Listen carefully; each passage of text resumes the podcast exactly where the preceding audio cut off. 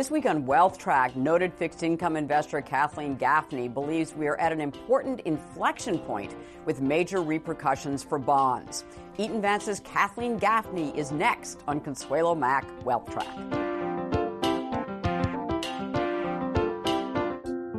New York Life, along with Mainstay's family of mutual funds, offers investment and retirement solutions so you can help your clients keep good going.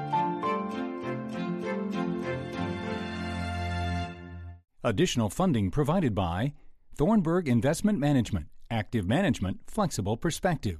Koo and Patricia Yuen through the Yuen Foundation, committed to bridging cultural differences. Rosalind P. Walter and the Fairholme Foundation. Hello and welcome to this edition of Wealth Track. I'm Consuelo Mack. Question What have been two of the most distinctive features of the recovery from the financial crisis of 08 and 09? Answer Historically low levels of inflation and interest rates. Despite years of numerous predictions to the contrary, inflation has stayed stubbornly subdued, and with some help from central banks around the globe, so have interest rates.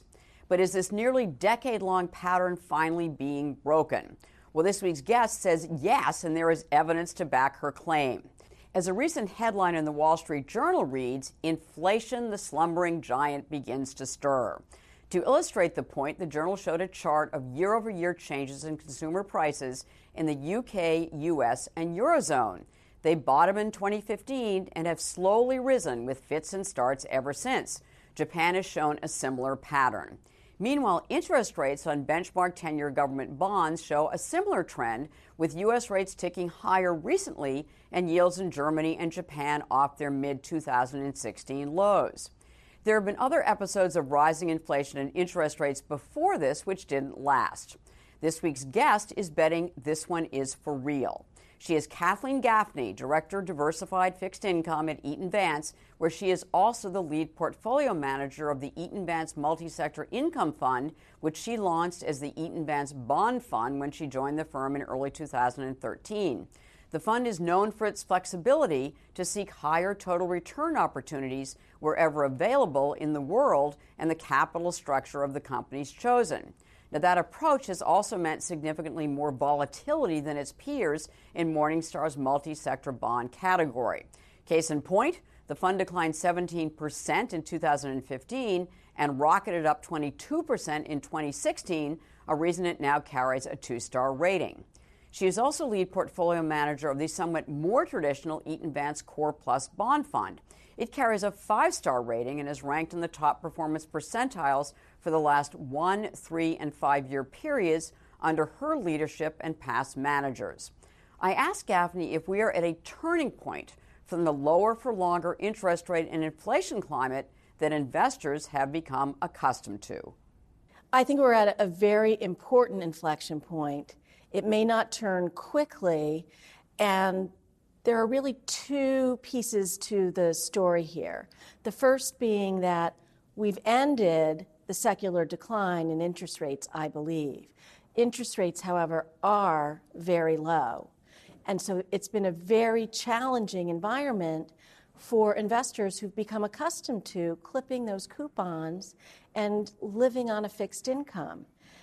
2% doesn't get you very right, far. Right, does not do it.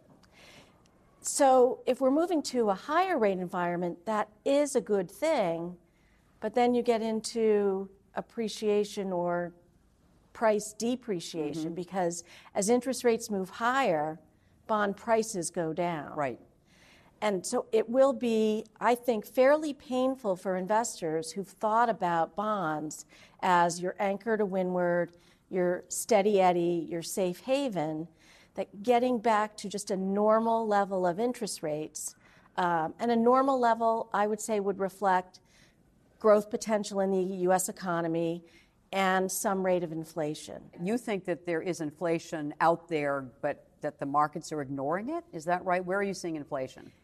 I'm seeing inflation really around the globe, mm-hmm. but here in the US, you're seeing it with tight labor markets. And we've actually seen evidence of wages starting to pick up. Average hour, hourly earnings are going up.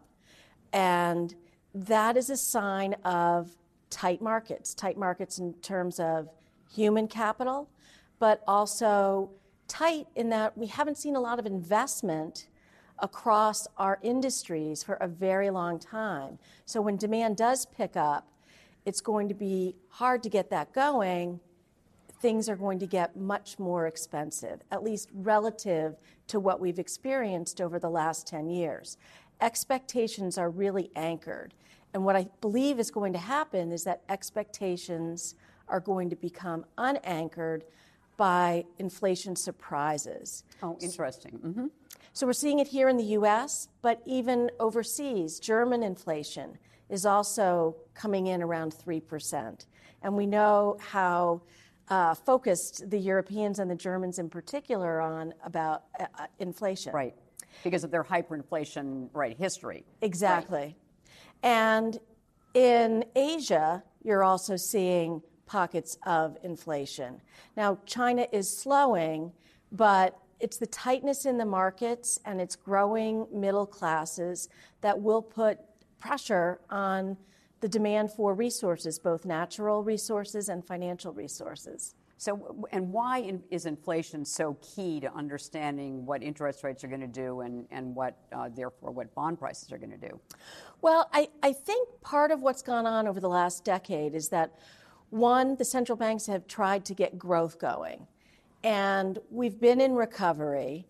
Uh, but the next stage is to really continue that growth and to get investment to sustain the growth. Right. We're all concerned about productivity levels. Uh, there hasn't been a lot of investment. But as, as prices start to increase, companies will begin to spend. And if wages are rising, they're going to need to spend to be able to cover the wages as prop, profit margins are challenged. So this is your typical business cycle. We just haven't seen it in a very long time. From, so, from a, a bond investor's point of view, you're saying that at this point that you should, if you're, you know, look at your U.S. bond, bond holdings, and and that you should start, you know, thinking about shifting more overseas that kind of underweight your, uh, your U.S. bond positions. Why? I think it's a good time for investors to start really thinking about what fixed income can do for them. Okay. Historically, we think about it as income primarily yes. and safety. But if the returns are going to be negative, and all of that is, is simply bond math, coupon, time to maturity, and the change in the level of interest rates over time. Interest rates going up means at very, lo- at very low interest rates, you don't have enough coupon to make up for the price difference. So right. we're looking at negative return. So it's interest rate risk that is the primary risk you want to avoid right now.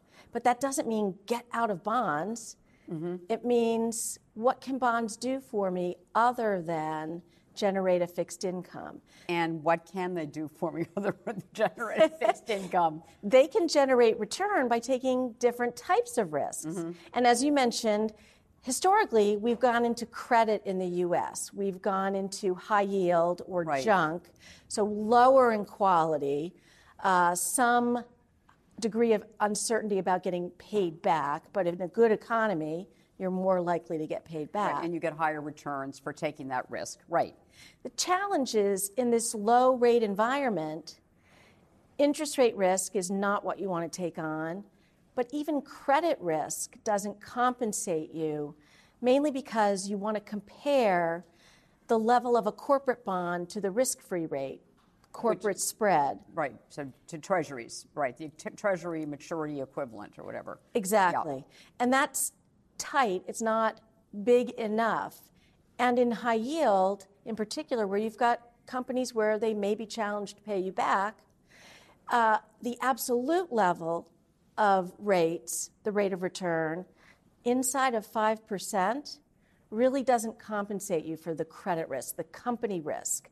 The spread, you can convince yourself that the spread is more than you'd get in treasuries, but if treasury yields are going to go up, corporate bonds are also going to follow that and you need to get paid for that credit risk. So that's why looking away from the US helps to diversify from thinking you're taking credit risk when you're actually taking more interest rate risk.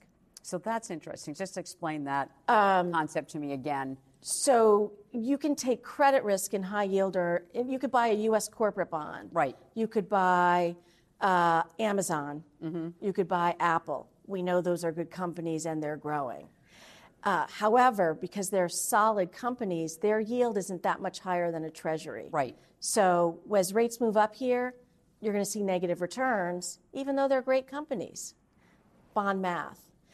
You could also own a high yield company, Tesla, Netflix. Those are all pretty exciting stories. Mm-hmm. Their bonds are currently yielding in the 4%, 5% area. And yet their, their credit ratings are, are, are, are junk status? They are junk below like, investment grade. Below investment grade, okay. Great growth stories, and a lot of investors believe that if I can pick up 200, 300 basis points over a treasury, and Tesla's going to the moon, or next Netflix is going to be mm-hmm. where we watch all our uh, enter- TV and entertainment shows, uh, that there's no worry about them not being able to pay right. you back. And, and when you said 200, 300 basis points, that's 2% or 3% in percentage points higher than what you could get in a treasury. But do you think that those are, are good risks to take? I think those are risks that I would not choose to take right really? now. Huh. Mainly because they're growing fast, which means the companies themselves are spending a lot of money right. Growing.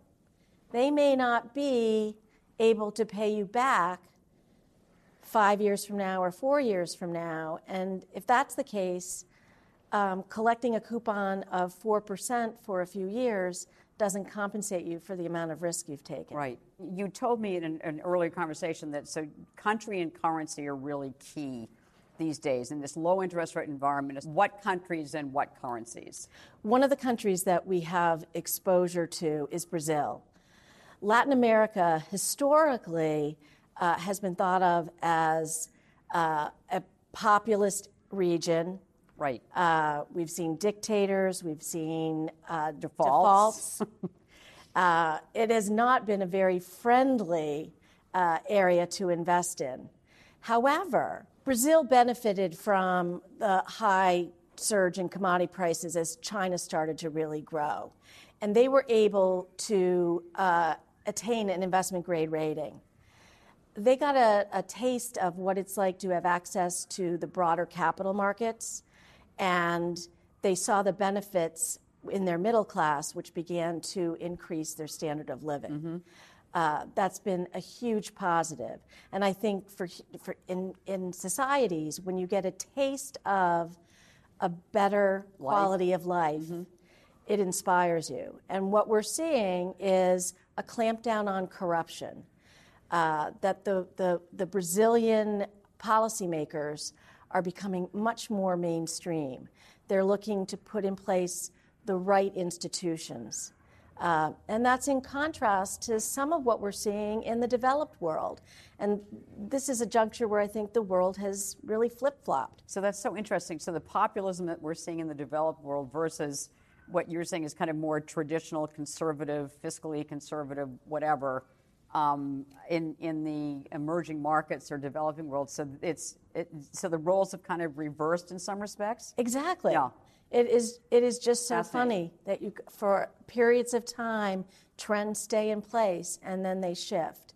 And I, I think that's what's so interesting for investors right now is that it's time to shift gears and think about how returns from global investing uh, will be very beneficial.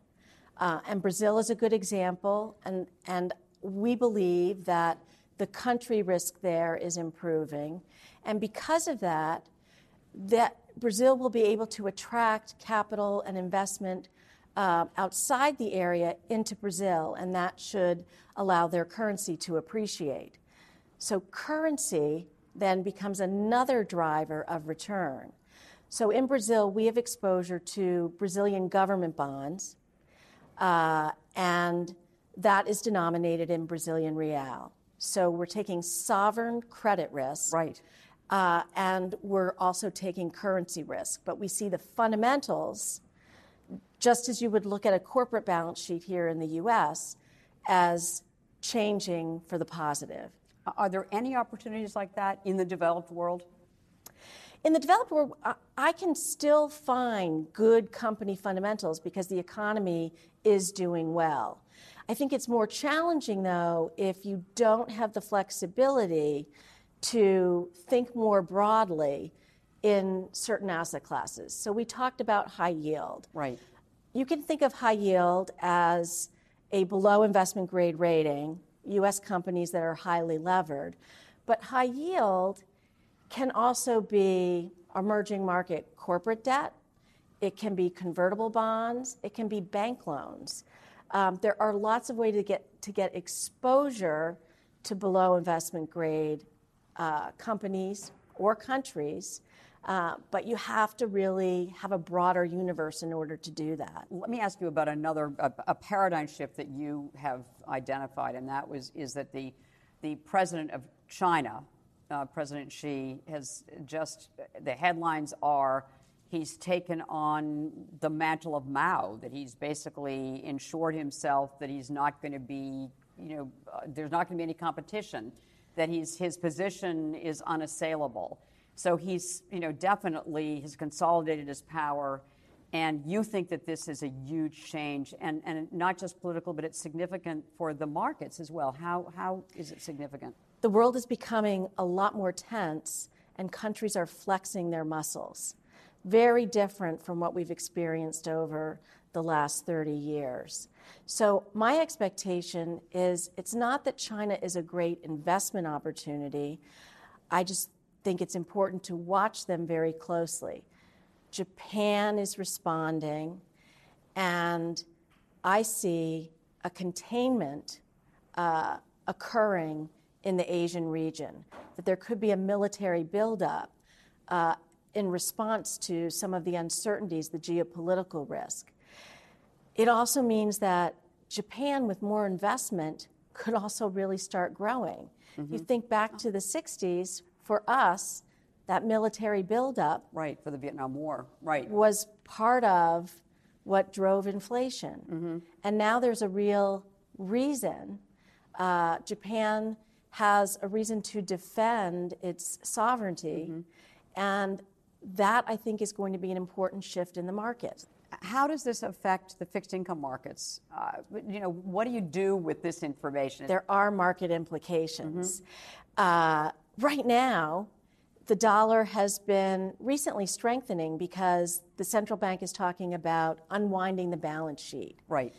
Uh, we're growing, we're leading the rest of the globe, but in reality, China's assertion and its focus on being influential is embracing growth and investing around the world. Their One Belt, One Road strategy is creating demand in other emerging nations that will help support China's growth.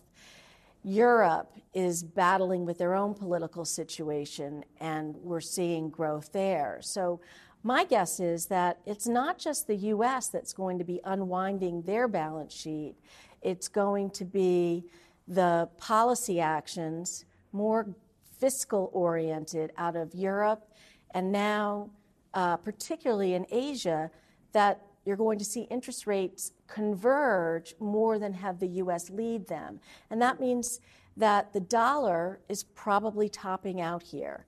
There's been depreciation through most of 2017, about 10%. But with the thought that interest rates are going to move higher here, we're starting to see some dollar strength. That tells me if, if other currencies are weaker, you've got a good buying opportunity here. In non-dollar dollar strength causes other currencies to fall in price.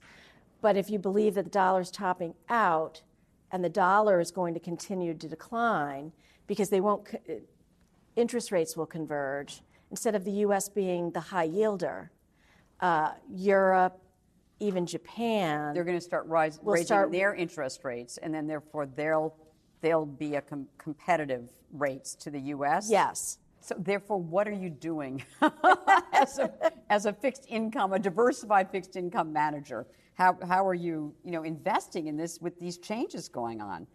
It has been a really challenging market. So first of all, I've got about 15% in cash right now. Mm-hmm. Uh, and, and, this is in the multi-sector or the core plus or both? In both. In both. In both. So that's that's a pretty high cash position for you, right? It is. Right. And it, it's reflective of the fact that I don't see a tremendous amount of value out there. Right. Uh, but it doesn't mean I'm seeing no value. Uh, I am, in fact, very diversified. Mm-hmm. There are many different sectors in in the funds, both funds. Uh, the sectors that I am finding the most interesting opportunities um, in credit mm-hmm. investment grade and high yield. Uh, I have been buying emerging market corporates. Mm-hmm. So this is a good example of getting away from the U.S., not taking currency risk because the bonds are denominated in U.S. dollars, but in terms of credit risk, you're receiving a higher yield, more income than you would get here in the U.S. We're finding good value there. In fact, the high yield component I can hold a maximum of 35%. I'm at roughly 25% right now, and at least a third of those corporate holdings are emerging market corporates. So it's good value. Kathleen, we, I always hate to ask our, our guests this because uh, it's, it's very hard to pick one investment. But if there is one investment that we should all own some of in a long term diversified portfolio, so this is only part of a portfolio, what would you have us own? Well, we've talked a lot about global. So bringing it back to home, because I do think that there still is value if you look around in the US, uh, I'm going to say Lennar. They're a home builder. Uh, the multi sector fund does have some flexibility to hold some equities. And home building, when I started in the business not too long after, we had a financial crisis with the banks and it hit the home builders. Right. Then we had the global financial crisis, and that was driven by mortgage financing. And here we are entering into a rising rate environment. Home builders are going to benefit because they've got the pricing power. The labor markets in construction are really tight, and home builders have been very astute, the smart ones, about uh, having just the right amount of land. Uh, and for those that have it and think very uh, broadly about uh, their markets, I think that's an op- opportunity. I like Lennar because they've got exposure in California as well as in Texas. Oh. So there's a little bit of uncertainty there, partly because of the uh, energy prices, right. and, and partly because and Right, natural disasters. So it's a, it offers good value in a uh, area and industry that's going to, I think, benefit from the pent up demand and the increased incomes that we're going to see. Um, so it's time to get back into those types of companies. Diversified, flexible, opportunistic. We'll leave it there. Yes. Kathleen Gaffney, thanks so much for joining us. Thanks, Consuelo. Good to be here.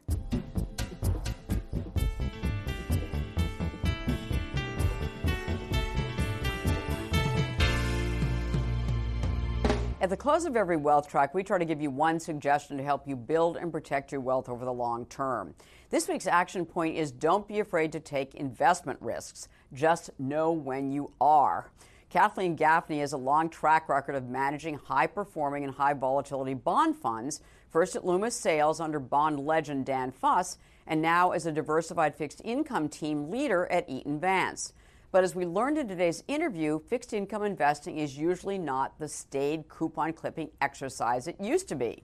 The world and markets have changed dramatically. Gaffney is upfront about the kind of opportunistic and, yes, more volatile funds that she leads. There are other managers and firms that are not. Save yourself a lot of grief by researching any fund, active or passive, before you buy. Well, next week, why is financial planning so important to happiness? Kristi Mitchem, CEO of Wells Fargo Asset Management, has some answers. In the meantime, to see this episode again and others, please go to our website, wealthtrack.com. And while there, click on our extra feature with Kathleen Gaffney about how she finds time to think in the midst of information overload. Also, feel free to reach out to us on Facebook and Twitter. Thanks for joining us on this Veterans Day weekend. We salute all of you who have served, including my dad, husband, and son. We are so grateful for their sacrifice and service on our behalf. Make the week ahead a profitable and a productive one.